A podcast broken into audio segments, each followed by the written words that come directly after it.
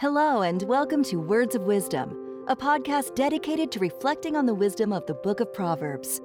Your host is Dr. Jerry Weirwool, who will share life giving truth from Proverbs that will help us become wise and discerning. Wisdom is a journey, and we hope you will join us for this exciting adventure. As we come to the final section in chapter 5, Solomon has gone from issuing a stern warning to his son about the dangers of getting involved with another woman who is not his wife, to encouraging his son to enjoy his wife and the sexual pleasures that he can experience with her.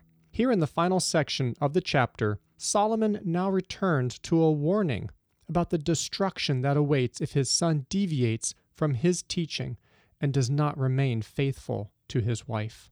Proverbs chapter 5 verses 20 to 23 say, so why go astray, my son, with a strange woman? And why do you embrace the bosom of a foreign woman? For a person's ways are before the eyes of Yahweh, and he weighs all his paths. The one acting wickedly, his own iniquities will capture him, and he will be seized by the cords of his own sin. He will die because of a lack of discipline, and in the abundance of his foolishness he goes astray. In verse 19, Solomon had just finished encouraging his son to go astray in his wife's love. Here in verse 20, he plays off the wording and asks rhetorically, Why go astray with a strange woman? And why embrace the bosom of a foreign woman? As in previous episodes, we know that the term strange woman refers to a woman who is not the son's wife. The son is likely married, as we learned in the previous episode, and therefore any other woman besides his wife is a stranger and does not belong in his marriage covenant, nor is welcome in it. She is out of place. Moreover, the woman is also called a foreign woman, which has nothing to do with her nationality or ethnicity. She is called a foreign woman because she is not a native resident in the son's marriage covenant, so to say, but she is a foreign invader. The question that Solomon raises deals with why his son would consider going astray with and embracing the bosom of a foreign or strange woman. The Hebrew translated bosom designates the abdominal region, the outer and lower part of the torso below a woman's breasts. But it is put here as a metonymy for the woman's sexual organs. Thus, when Solomon says going astray with and embracing the bosom of a stranger foreign woman, both of these are euphemistic expressions for having sexual relations with her. But why does Solomon ask his son this question? Well, he's not looking for an actual answer. He's speaking rhetorically about the sin of adultery in order to prompt his son to think seriously about the ramifications that such actions will bring. Along this line, Solomon offers two points for his son to think about as a way to dissuade his son from being enticed by other women. First, Solomon conveys to his son that everything his son does is seen by Yahweh. He says, All of a person's ways are before the eyes of Yahweh. The Hebrew word translated ways is the same word that is often translated as roads elsewhere, and it refers to a person's choices, behaviors, or way of life. It is the path that a person is on in their life, which could be specific decisions that they are making, or in broader terms, the general course or direction they are headed in life. So, what Solomon is stressing is the fact that every decision we make and action we take is clearly visible and in plain sight of Yahweh. He sees everything. You can't slip something past Yahweh or pull a fast one on him thinking that he won't notice. Yahweh's vision is perfect, and all our ways are open and accessible for him to see. Nothing is concealed from his view, and nothing goes unnoticed by him. Yahweh doesn't miss a thing. In addition to Yahweh seeing everything the son does, Solomon also tells him that Yahweh weighs all his son's paths. This is an interesting phrase. How does Yahweh weigh a person's path? The Hebrew word translated weighs carries the meaning of to discern or judge something What Solomon is saying is that not only is every deed exposed before the eyes of Yahweh, but every deed is also judged by Yahweh. Therefore, no secret sin, such as adultery, which one does behind closed doors, will go unpunished. Everyone will be held accountable for their actions. In the letter to the Romans, the Apostle Paul stipulates this same idea when he says, For we will all stand before the judgment seat of God. For it is written, As I live, says the Lord, every knee will bow to me, and every tongue will confess to God. So then, each one of us will give an account of himself to God. That's Romans chapter 14, verses 10b through 12. Next, Solomon, back in the book of Proverbs, offers his second point. If his son commits adultery, Solomon threatens that his son's own iniquities will capture him, and he will be seized by the cords of his own sin. That's verse 22. Here, the son's iniquities and sin are personified like a hunter who lays a trap for the person who acts wickedly. The person who acts wickedly by committing adultery will be captured and held fast, or they will be seized as though they're caught in a snare by the cords of their sin. This personification and imagery is so descriptive. In my mind's eye, I'm imagining a scene where a person who commits sin gets all entangled and wrapped up in a web of rope to the point that they can't move. They are completely immobilized and helpless. Essentially, they have become paralyzed and are then taken away by the hunter for slaughter. Solomon's point is that sin is self destructive and brings with it its own retributive punishment that one cannot evade the wicked person will fall unsuspectingly into a trap of their own making, where they become caught and bound up by their own sin, from which there is no escape. Well, lastly, Solomon issues the dreadful conclusion of the whole matter that his son will die because of a lack of discipline if he commits adultery, and it's because of an abundance of his foolishness that he goes astray. That's in verse 23. For the son to commit adultery, it constitutes a departure from the road of wisdom and a transfer to traveling upon the road of foolishness and evil. And on that road, the son will lose himself by acting wickedly rather than going astray in the love of his spouse. And the union which God will bless, the son is warned not to go astray in the false love of the strange or foreign woman. This would only result in his own destruction. As Solomon said earlier in the chapter, the strange woman's house and feet lead to death, in verse 5. And those who go into her join her on her foolish and sinful path. Solomon's stern warning that his son will die because of a lack of discipline may seem a little over the top. I mean, sin is bad, and adultery is a particularly terrible sin to commit. But people don't die when they commit a sin, even as bad as adultery. Solomon's own father, King David, didn't die when he committed adultery with Uriah's wife, Bathsheba. So, what does Solomon mean by saying that his son will die because of a lack of discipline? First, what Solomon means by lack of discipline is a deficiency in following his wise teachings. The person who lacks discipline is a person who commits foolish acts and does not walk on the road of wisdom. The Hebrew word translated discipline refers primarily to moral discipline and self control over one's desires. Such a person who has no moral discipline or self control subjects themselves to the consequences and outcomes that foolishness produces. Both Proverbs chapter 14 verse 12 and chapter 16 verse 25 say, There is a road that seems upright to a person, but its end is roads leading to death. The road of the fool, which he thinks is right in his own eyes, is a road that leads to death. This can mean physical death in an immediate sense in one's life, but it also has the more important meaning of bringing about ultimate, everlasting death. The person who walks on the road of foolishness is not one who submits to the rule of Yahweh, and therefore, in the end, they will be judged as a rebel and enemy of his kingdom.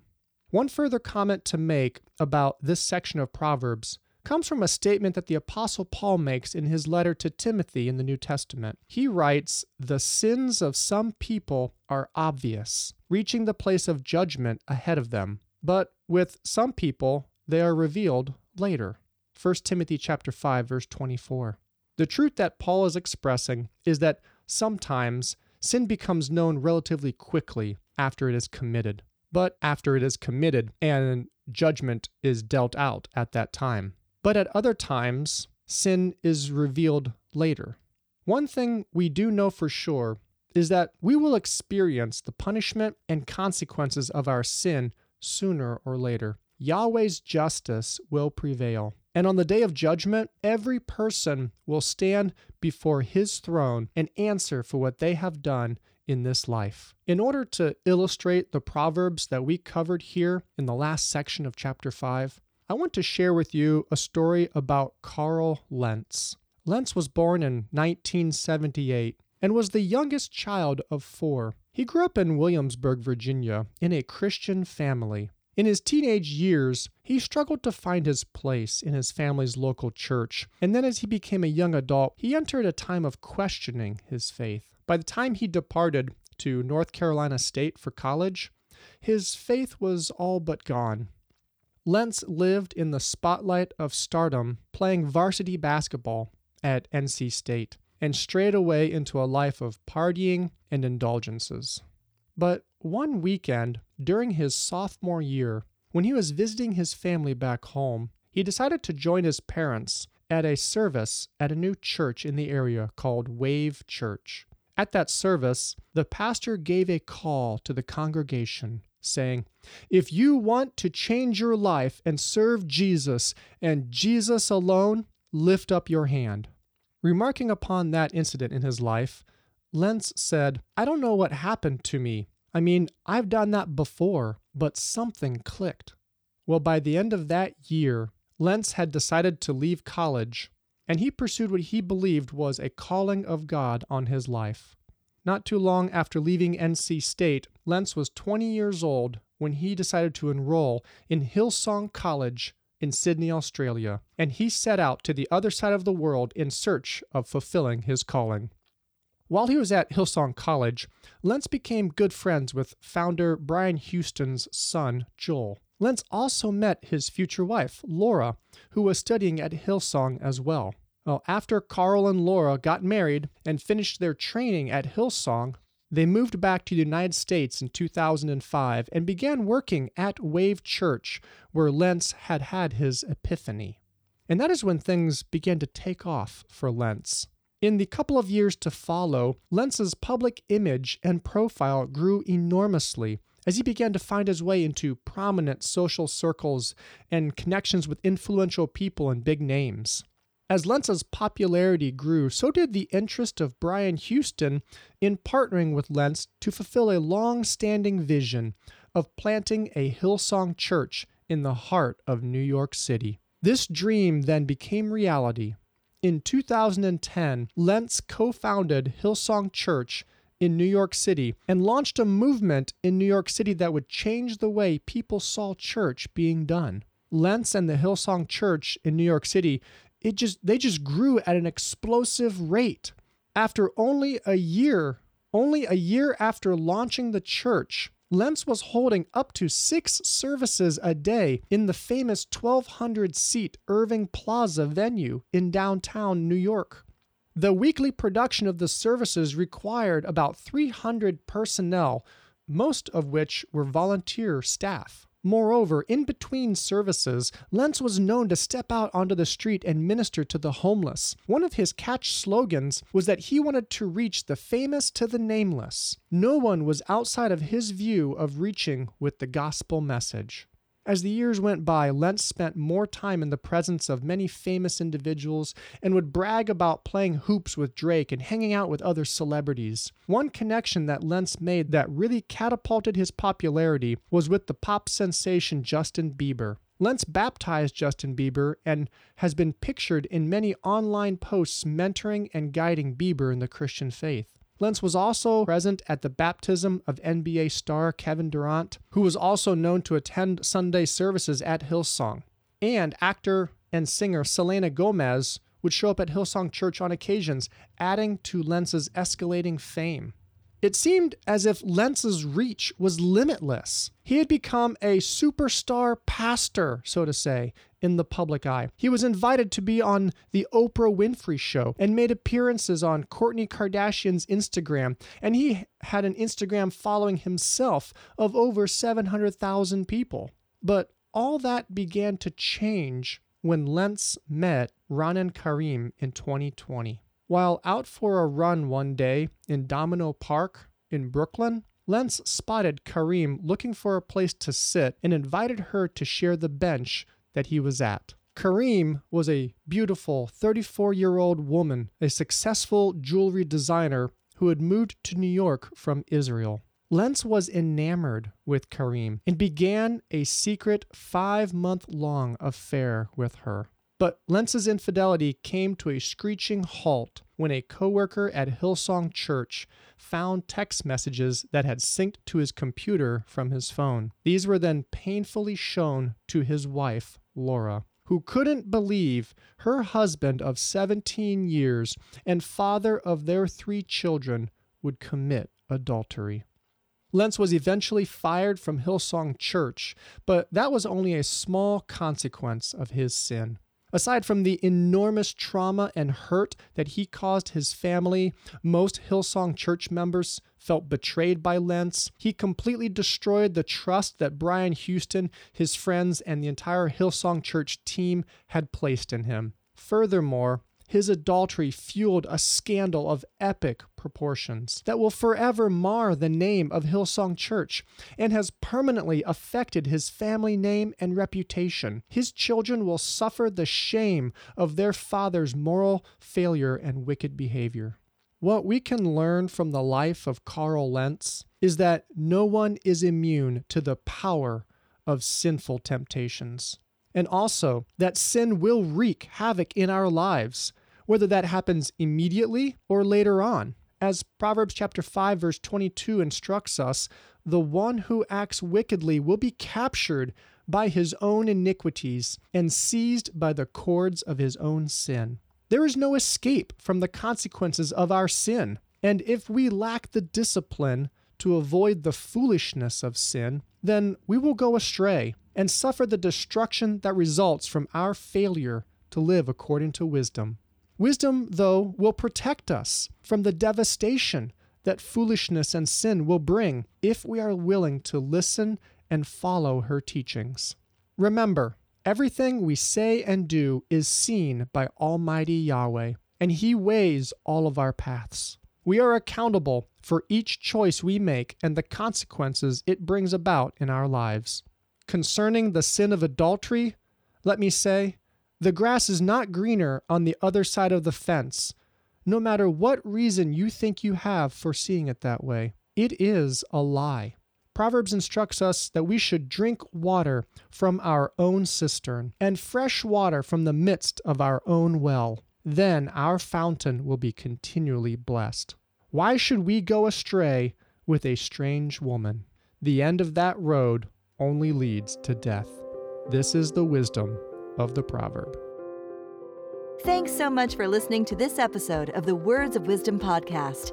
If you enjoyed this episode, we would be so appreciative if you would share this podcast with your friends. And if you have been blessed by this work, please consider supporting the podcast by clicking on the donation link in the description.